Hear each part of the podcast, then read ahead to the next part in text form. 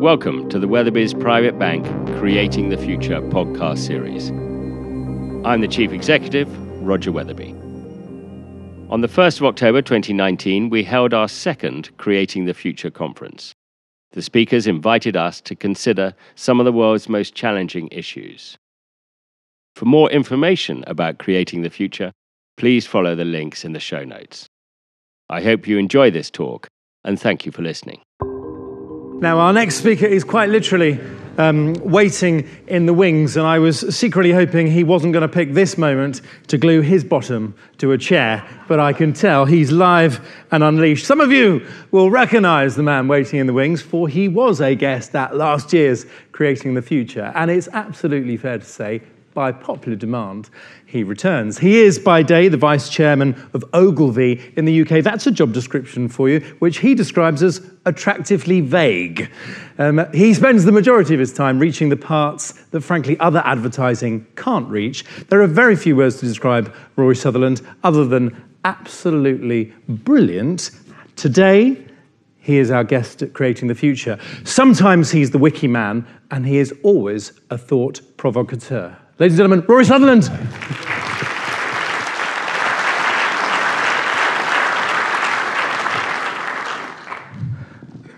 I've called this Bring Back the Green Cross Code. And um, I don't know how many of you are old enough to remember the Green Cross Code, man. He was actually produced by Ogilvy, and the point was to persuade children in the ways of healthy and sensible um, road and traffic awareness. And something occurred to me that governments completely shied away from attempts at persuasion. And one of the reasons I think government is very bad at persuasion is because, well, actually, first of all, it's overly dominated by economics, which is a kind of uh, discipline which is obsessed with intervening at the center. And to put it another way, uh, this is the author of Nudge, Richard Thaler, who said, as a general rule, the United States government is run by lawyers who occasionally take advice from economists. Others interested in helping the lawyers out need not apply. And so the behavior of government is you default to a legal solution, and then if that fails, you try economic incentives. And persuasion, i.e., voluntary communal action, doesn't really get attempted at all anymore. And I suppose part of that's logical because you naturally assume if you can, first of all, legislate for something, uh, and if you're a lawyer, your natural instinct is to deploy legislation as the solution to everything on the kind of to a man with a hammer, every problem looks like a nail principle. And if you're an economist, you will naturally look for economic incentives as the only mode for actually encouraging behavioral change. And this actually strikes me as dangerous because I think there are things we can do voluntarily which we can't be made to do. And I just want to make this point in defense of persuasion. Now, let me go take a very simple, trivial uh, action you could take to reduce uh, carbon emissions, okay? It's trivial, it's not going to solve the overall problem, but it would be a contribution, which is just those areas of energy consumption at home which are discretionary as to time, do them late at night. Okay? If you've got to put your dishwasher on, if you've got to put your washing machine on, do it at 10 o'clock at night, not 6 o'clock in the afternoon. Why? Because the UK grid is, it's kind of about a third nuclear powered, about a third wind powered at the right moment.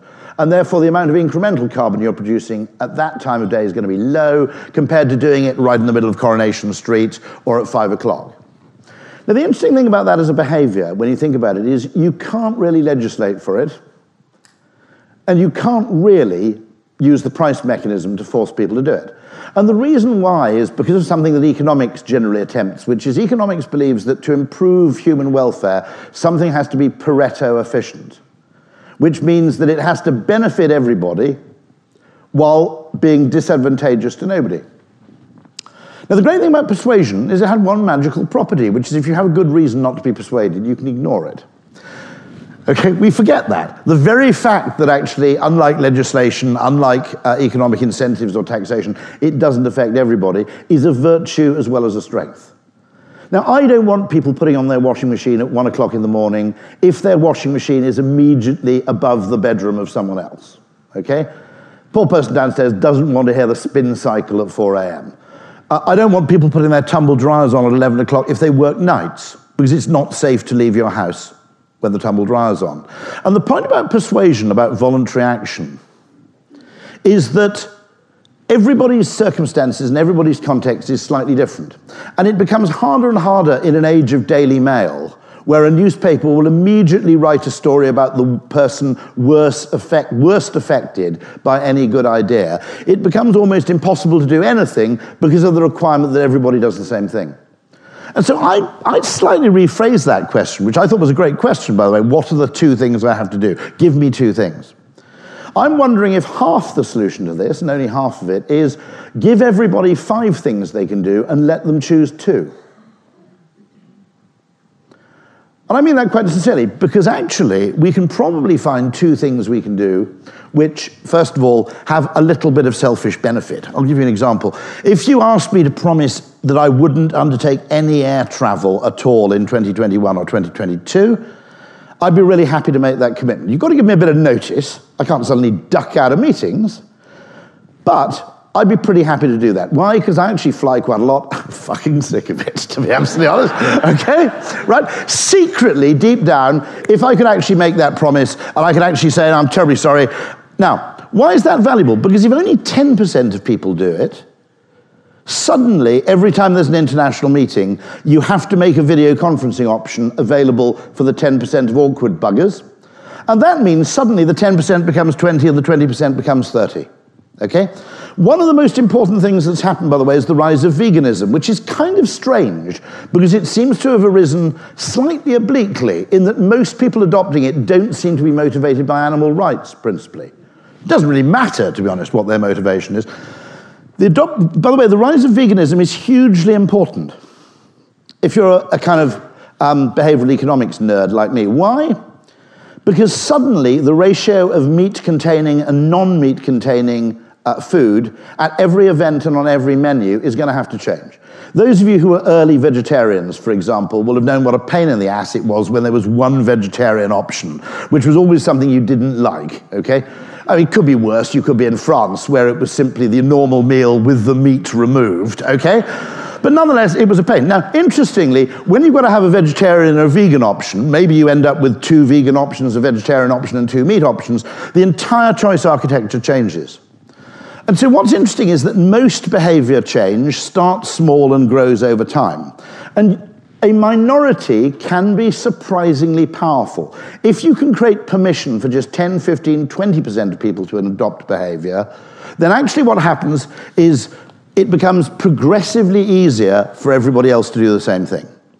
A little bit of me, I don't want to be you know, picky, but I, I, was, I would have preferred it if Greta had done that thing by video conference. And the reason is, you know, if you want to set an example, give me an example I myself can adopt, okay? Now, I'd love to be a militant user of video conferencing because I think it's actually a brilliant technology which is weirdly underused. Okay? Now, I can say to Ogilvy, I'm not flying in 2020, so you'll have to sort me out some electronic solution. I can't really demand an ocean going yacht. My influence doesn't extend to that level.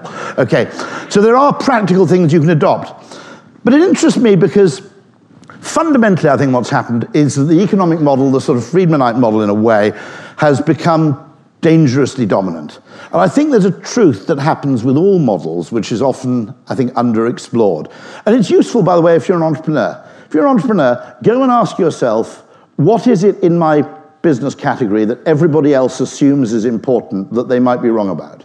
In other words, after time, when everybody uses a particular model of the universe or of the economy or anything else, what happens as more and more people use it and it becomes used for longer and longer is that the things emitted by the model becoming more important than the things it contains.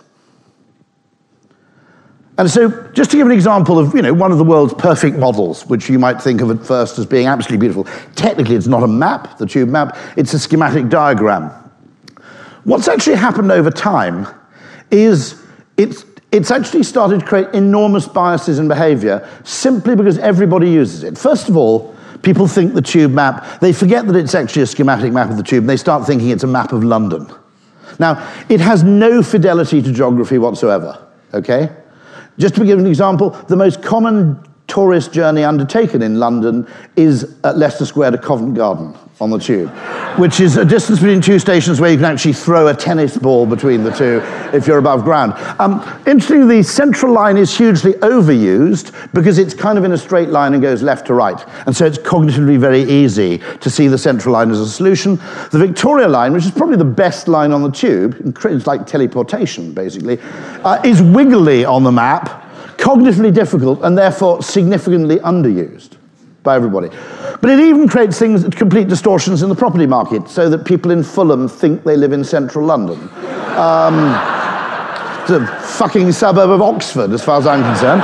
Um, and so over time, I always tell people, look, when the tube map first came out and you wanted to buy a house, use the tube map because it's really handy to be close to the tube. Once people have been using the tube map to buy houses for about 30 years, the first thing you've got to do when you buy a house in London is find out somewhere which is nowhere near a tube station. Because the places that are near the tube station are overvalued. I had a friend who moved from Fulham, they had a child, they moved from Fulham to Herne Hill, okay? Now bear in mind, it wasn't on the tube and it had Hill in the name. They were basically expecting deliverance, to be honest, okay? And they were mm, mm, both completely bemused to discover on their first day when they went to work that the journey took half as long as it did from Fulham. Because the tube map had completely distorted their sense of priority and their sense of distance and everything else.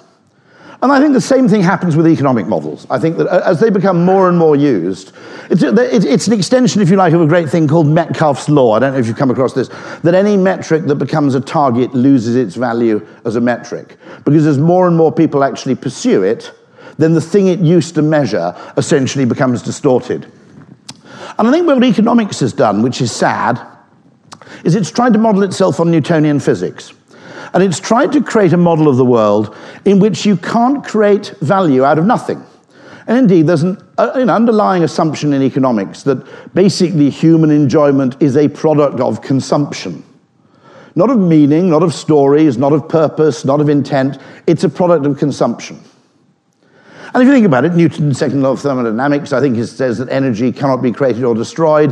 The Friedmanite equivalent of that is there's no such thing as a free lunch. Well, that's bollocks. You just had one, didn't you? Okay? now, okay, admittedly, someone was paying for the lunch somehow, but the fact was it was much more enjoyable. Indeed, it would have felt slightly weird if you'd been invoiced afterwards. Okay? The point is, in economics, there's no such thing as a free lunch. In psychology, there is. In psychology, you can actually produce magic. In economics, you can't. And the great problem of economics is it's trying to actually model the world on a magic free science where you can't create anything out of nothing. Now, just to give you clear examples where in psychology and perception there is magic all over the place, this TV screen, by the way, uh, it only produces, if you think about it, you probably bought an, if you bought an expensive 4K TV, it'll promise a billion colors. Now, that's kind of a lie, because the TV only produces three. What's extraordinary is that all color mixing happens in the head. Did you know this, by the way, that TVs are actually species specific? So when you bought your Samsung 4K, 55 inch, whatever, it didn't say optimized for higher primates on the box, did it? And the reason for that is that dogs don't buy televisions, okay? But the actual truth of the matter is that it so happens that the human eye uh, there are three types of cone. They're sensitized to three kinds of color. And by triggering those in different ratios, the brain does all the rest of the work. Uh, it goes a bit further than that, actually. Magenta doesn't exist in physics at all, by the way. Um, so color mixing, uh, when you mix red photons, for example, and yellow photons, you do not get green photons, uh, sorry, red and green photons, you do not get yellow photons. You get red and green photons. The brain produces yellow because it can't distinguish between equal inputs of red, yellow, uh, of red, green, and yellow, because that's where yellow sits on the spectrum. Magenta doesn't exist at all, by the way, in physics. It's red plus blue. Um, now, halfway between red and blue is kind of green, but the eye can detect green, it isn't detecting any. So magenta as a color is actually your brain's weird attempt to explain away the, uh, the weird absence of green. Um, I mean, in a more accurate brain, it would actually go fuzzy and say system error or something like this. But the point I'm making here is that you can generate value from nothing. This is a terrible thing for an advertising person to say because it's what we're always disparaged for. But nonetheless, I think it's rather important um, insight, which is whether something's good or bad, valuable or, or crappy, high status or low status, is not intrinsic to the product itself. It's a mixture of what the thing is and the context in which we perceive it and the significance we attach to it. Therefore, you can tell a story about something and you can make something crap brilliant. And I'll give you a perfect example. This is my favorite advertisement. You know that business where you land in an airport and the plane engines wind down and you're still a mile from the airport terminal, and everybody on the plane has the same simultaneous thought, which is, oh shit, it's going to be a bus. right? And the bus is kind of seen as the poor man's air bridge, isn't it? It's the crappy way of getting to the airport. And I'd always believed this. I mean, I mean I've always gone, oh, crikey, it's a sodding bus. And then one day we land at an airport, and the, the pilot's a kind of psychological genius. He says, um, he says, I've got some bad news and some good news, he says. Now, he, he says that after we've landed, I hasten to add. You don't want to hear that at 30,000 feet, right? Okay? But he said, I've got some bad news and some good news. He said, the bad news is we won't be able to get you an air bridge because a plane blocking the gate. The good news is that the bus will take you all the way to passport control so you won't have far to walk with your carry-on bags. And by changing the nature of our attention, you changed our perception of the bus. Seen as, as a way to get to the airport, it was an inconvenience. Seen as a way of getting all the way to passport control, it was a conveyance. And so, by getting us to focus on a different aspect of the same thing, our evaluation and appraisal of the thing changes completely. Now, what you've got to remember is that economics believes that everybody has stable preferences. They have make decisions based on perfect information in an atmosphere of perfect trust. That's why they hate marketing, by the way, because, of course, in their fantasy world, marketing wouldn't need to exist. Now, to me, the ability to make something kind of fabulous, which would normally be a weakness, is surely rather good news, isn't it? Because it means you can consume less and create more enjoyment. Now, this is a great 1960s advertisement, which does that old ad thing of turning a weakness into a strength. Okay? So the top line is really, when you think about it, an ad for Hertz. If you're just thinking, particularly through the mind frame of a, of a 1960s American, okay, uh, Hertz is bigger, therefore it's probably going to offer better value for money, bigger choice of cars, more, more chance that my chosen car is in my specified location. Big is generally an advantage. Flip it to the human by adding four words underneath, so we try harder, and suddenly an ad for Hertz becomes an ad for Avis. And a surprising number of great advertising slogans do the same thing. Um, when Salman Rushdie was at Ogilvy, he uh, wrote the line, fresh cream cakes, naughty but nice. Um, reassuringly expensive for Stella Artois. Good things come to those who wait for Guinness. You either love it or you hate it. A surprising number of ad campaigns take something which would normally in a rational world be a product weakness and actually turn it into something that we value. They turn a bug into a feature. By the way, you can even do this kind of magic with price, okay? If you had to buy Nespresso capsules in a jar like, ne- like um, Nescafe, it cost about 40 pounds for a jar, okay? The magic here is that we don't know what an individual Nescafe costs because, and as a result, weirdly, if you think about it, when you put one of these 40p capsules into your Nespresso machine at home, you don't think, geez, that's costing me 20 times as much as a Nescafe because your frame of reference isn't Nescafe, it's Starbucks. You think, well, it's 40p, it would cost me £2.20 at Starbucks. This machine's basically making me money. okay? And so, once you understand that context, and this is true of human perception and vision, by the way, if you cover the middle of those two things, you'll see that the top and bottom of the grey and white thing, they're actually identical colours, as I've done on the right. Take it away, your brain compensates by thinking the bottom bit's probably in shadow, Contrast is essentially how we perceive the world. What that means is you can change behavior quite significantly by simply changing the language of choice or the nature of choice. One thing that interests me, by the way, is generally, I think it's a mistake uh, if you're campaigning to tell people exactly what they want to do because people hate being bossed around. If you said, here are nine things you can do, you need to do four of them. Fundamentally, by the way, I call this placebo libertarianism, okay? We like things more when we feel we've been involved in choosing them. In fact, one of the things you notice in the, in the car industry is cars that are doled out in large numbers as fleet cars, it destroys your customer satisfaction figures because no one likes a car that's been given to them. The very fact that you've chosen something causes you to like it more.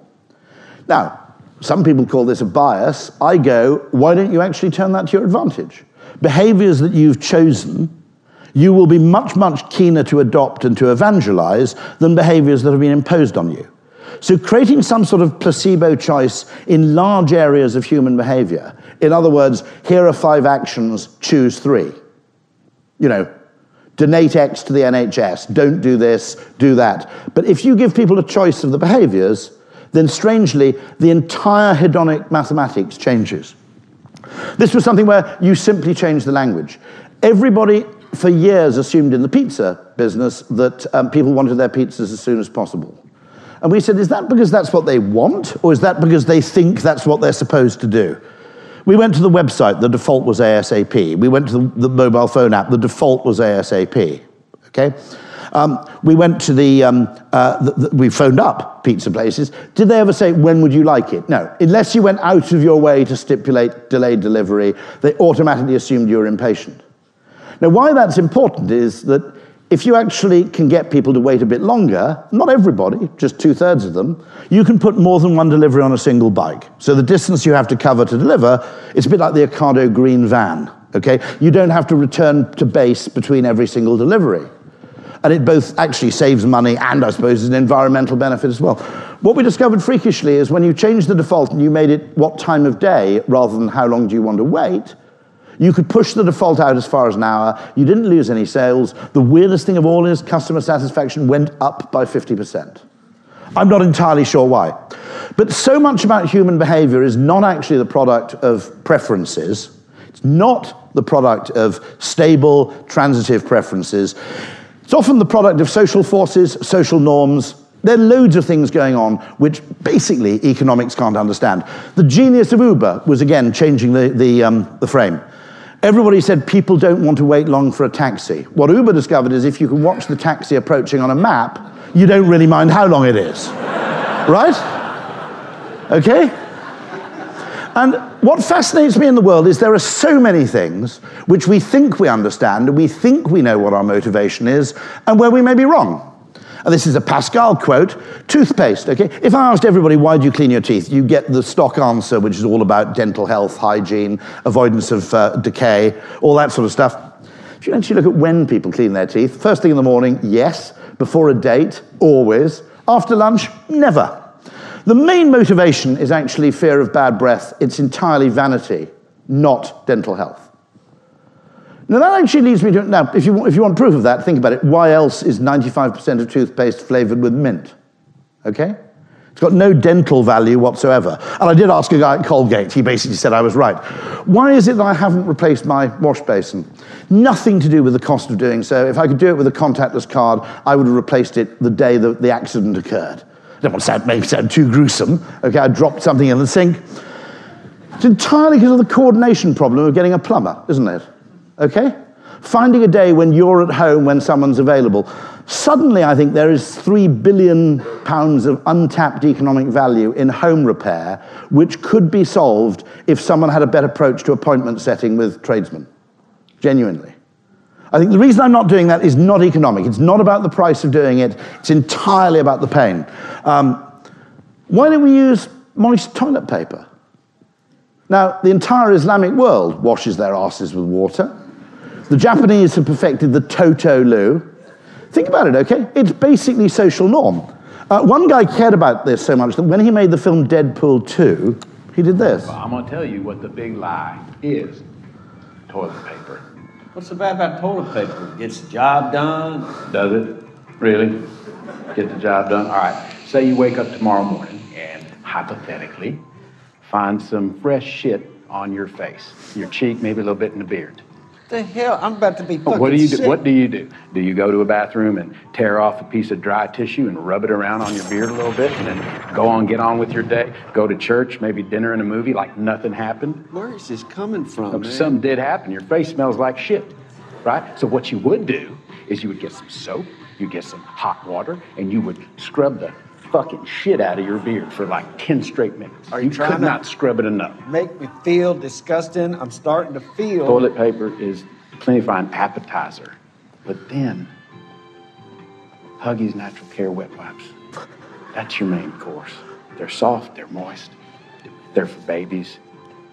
Finally, one more pass with toilet paper, maybe clear out that excess moisture. Maybe treat yourself to a blow and go if you can get you a hair dryer. Just about 30 seconds do you get. Now, imagine how much you've got to care about that issue to hire Matt Damon purely to pay that scene and put him in a fat suit to deliver basically a kind of calumny against dry toilet paper. But it's entirely the product of our social setting, okay? It's because the moist stuff is on the top shelf, okay, and there are only two kinds of them, and there's a huge raft of dry toilet paper. So we look at the moist stuff and we don't go, well, that's logical, isn't it? You know, because I wouldn't clean my dirty hands with dry paper. No, we go, it's probably for weirdos and people with a medical condition. And we buy the dry stuff. Now, my point about all this is there are loads of behaviors, beneficial and not, where it's not economics that's the obstacle. Video conferencing, extraordinary, it's now reached miraculous level where genuinely there should be in-company training sessions on how to do it well. For some reason, it's completely okay, isn't it, to be shit at video conferencing. Have you noticed that? I mean, I'm at Ogilvy. If they sent me on an international trip and the second time round I came back both times and said, oh, I'm sorry, I couldn't find the airport, right? I get fired. But for some reason, being totally crap at doing a video conference is almost a badge of honor, right? Now, these are all cultural barriers. They're nothing to do with economics patently, because the economic arguments for this are so strong. Uh, there is one solution, the meeting owl, which I'll give a very brief plug for a company in Massachusetts. By being in the middle of the table with a 360 camera and doing AI uh, photo stuff, 800 quid on Amazon, absolute joy. But anyway, that's my last bit of product placement. Um, electric cars. To be honest, in the UK, range anxiety is psychological, not practical. But the other problem we've got in, in the UK and actually everywhere else with electric cars, isn't really. First of all, no one's actually described their, um, their economicalness in language you recognize. Why don't we have an equivalent MPG figure? Because the second you heard that for an electric car, in other words, how far you can drive on five quid, okay, we'd be converts overnight, wouldn't we? But no one's given us that figure. So they haven't given us a useful frame of reference. Secondly, I wanted to buy an electric car. So I thought, well, before I get an electric car, I'd better go and get one of those little charging things for my house. Okay? So I rang them up and they said, yeah, you can get a £250 subsidy. I said, off you go. Come round and give me a little charger for my house. They said, you've got to prove you own an electric car. I don't know if they've actually seen Catch 22 in the Department for Transport. My argument was if you sell me a charger, you've done the job. Because if I install a charger at my house, I'm going to feel a bit of a dickhead if I go and buy a diesel, aren't I? Right? That's all you have to do is sell me a sodding charger. It's job done. But again, the science of persuasion is extraordinarily weak. Uh, in decision making areas. Now, this is a guy, I'll end with him actually, because I haven't got that much time. I've probably overrun already. George Lakoff. Great guy, and he makes the point that nearly everything we do as humans, we don't actually decide objectively using the kind of logical mechanisms that we like to think. What we do is we have a perceptual frame. Now, the problem with electric cars, if you think about it, is our perceptual framework of buying anything with a plug is the longer you wait, the cheaper it gets and the better it gets. So the car industry is going to have a murderous time for five or six years where nobody's prepared to get rid of their old car. They certainly won't buy another diesel or petrol car, but they're not yet ready to buy an electric car. Because computers, microwave ovens, practically everything they bought with a plug, they learnt that lesson. He makes the point that the frame of reference we deploy is often hugely politically biased. One of his great um, pet hates, which I think he's right about, is the phrase tax relief. Because when you use the phrase tax relief, you automatically suggest that tax is a burden and it's there to be minimized. Not that there may be actually, actually selfish and collective advantages occasionally to paying more tax rather than less. Okay? I live in Sevenoaks, and to be absolutely honest, I'd like to pay more tax if they'd sort the bloody. Anybody else from Sevenoaks? Sort the fucking potholes out, right? Okay? I mean, there were stretches of the Ho Chi Minh Trail that were better maintained than the A25. Okay? Sometimes tax is actually perfectly in your interest to pay. As long as you all pay it equally and proportionately, some things are better procured um, collectively, some things are better procured individually. Depending on the time in human history, by the way, the ratio of what is optimal individual expenditure and collective expenditure kind of varies. You've got a very strange thing in China at the moment where you'll have someone with a 65 inch plasma TV, but they shit in a hole in the garden. You think, slightly weird priorities, you think? You know, generally, actually, I'm coming to a bloke, I'm not sure. Um, But you know, it's slightly weird that you get a 65 inch plasma TV before you've got sewage sorted. But you've got to remember that sewage is a collective problem, whereas getting a massive television is something you can do on your own. So there, is, you know, there are patently areas of expenditure which are better tackled by collective effort. And yet the whole concept of tax relief, or take this extraordinary bias which persisted for 20 years. The fact that a property price rise was sold as a good news story. Why? Nobody says great news for those of you with a full tank, petrol prices are going up. Okay? 90% of people suffer when property prices go up because if you want to buy a house or you want to buy a bigger house, which is most people for 90% of their life, rising property prices are bad news. The only people for whom it's good news are really people who are planning to downsize or people who hope their parents are going to die soon. Okay? It really is that brutal. And yet, for some reason, it was positioned as a good news story. There's no reason to understand why that was so. That was an entire bias. Nobody positioned bread prices as a good news story when they increased.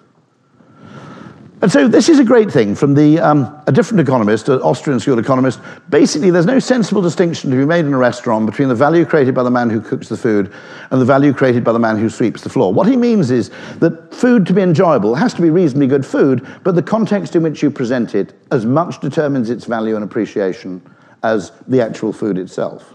Now, in a way, I think as an environmental story, there's potentially really good news there. Because if you can actually replace molecules with meaning, there needn't be any hair shirted sacrifice involved. You just make less cooler than more. And I don't think it's impossible to do, by the way. You see it in all sorts of areas of taste. I would argue, by the way, that status seeking does seem to be a bit innate, and that the very same people who are massively proud about not having a car seem to be amazingly and disproportionately keen on long haul travel. Just a quick show of hands here, okay? How many of you have been to Machu Picchu? Okay. And how many people have been to Lincoln Cathedral, which is one day away by train? Okay, so more of you have been to Machu Picchu, which let's face it, is a pile of fucking stones, right?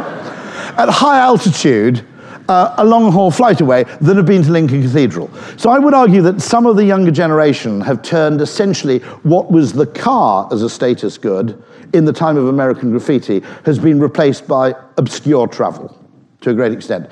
So one of the things we've got to be careful of is that we don't just create new status currencies which look really cool but are actually just as deleterious as the ones they replace.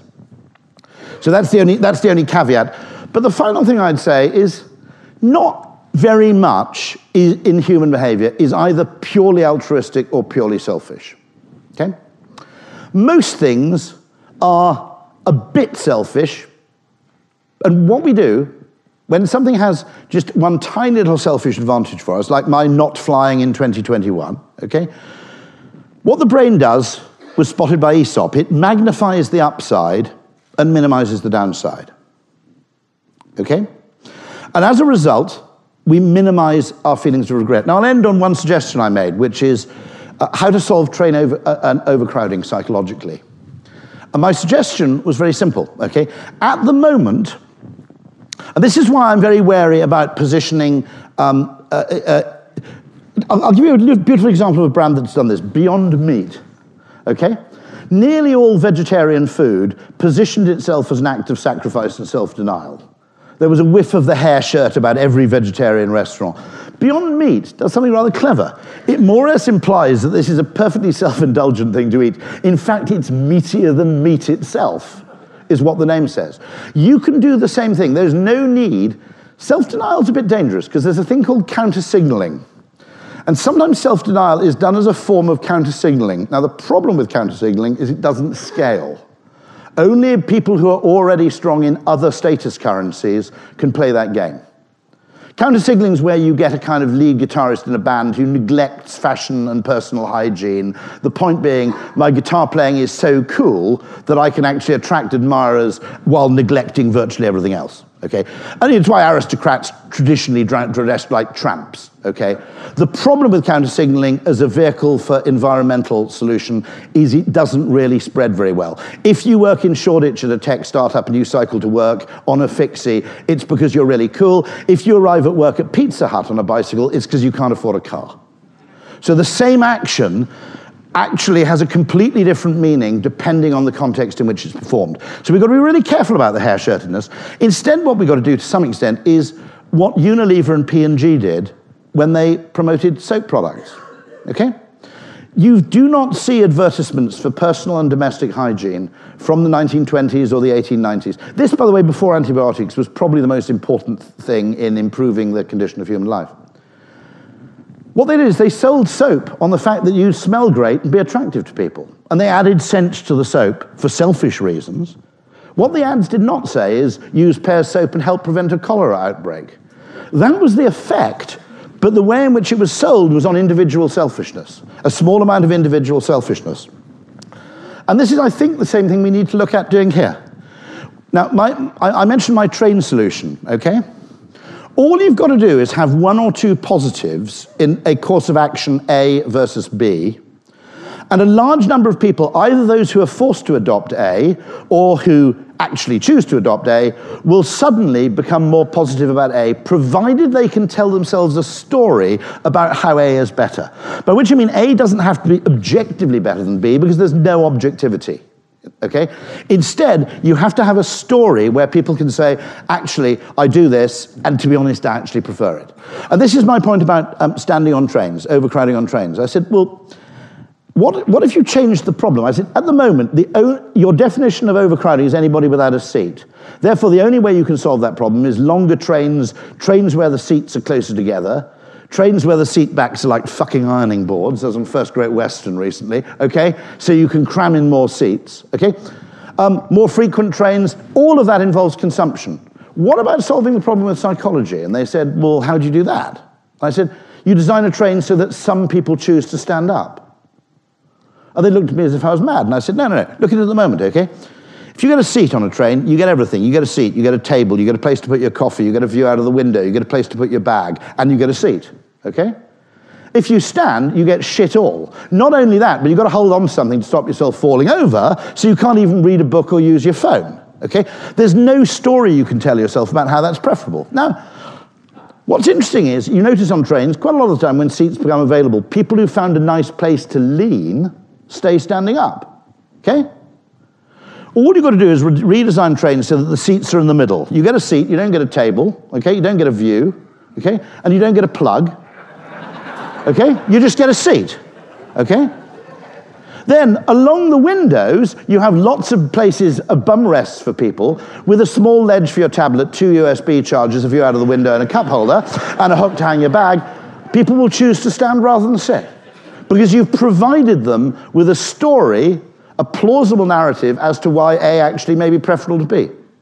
But the interesting thing is, the, in order to get to that point, you've got to ask the deep, deep question, which is why don't people like standing on trains?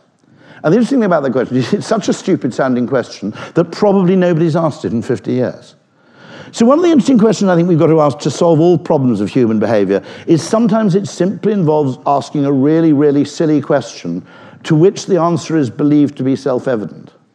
And I think in many cases, you can solve through persuasion, weirdly, things that you can't solve through compulsion. And actually, to echo back to uh, donut economics, when you think about it, persuasion, if you do it cleverly, exploits distributed intelligence, doesn't it? Well, I hear what they're trying to say. I hear what they want me to do. Now, in my particular circumstances, I can't do A, but I could do a lot of B, right? That's distributed intelligence. Distributed intelligence solves problems that centralized intelligence never can. And the final example of that, will you believe it, is the bicycle. So bicycles haven't been designed, they've evolved. They started off with things where you had to walk along, then people added pedals. The weirdest thing was that physicists had, until about 2008, no idea about how they worked and why they stayed upright. They thought for a long time it was the gyroscopic effect. But then they produced bicycles with opposite spinning gyroscopes on each wheel, which should have negated the effect, and they were perfectly rideable. Everything physicists did to try and destroy the bicycle, you still had a usable bicycle. So the vital thing to remember is that in some ways, the reason people are furious with government is right. But that's partly because government, being obsessed with using law and being obsessed with using economics, which are both centralized solutions to a problem, don't give the public anything to do, which is precisely why I think the fury is often justified. Actually, if you said, here's the rough task, deploy your distributed intelligence to make the most difference you can, here are eight things, choose any three, the game changes entirely. But that's just my suggestion. Thanks very much indeed. Thank you.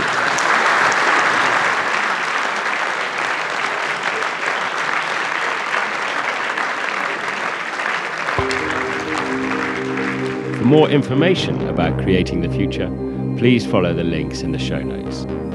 I hope you enjoy this talk, and thank you for listening.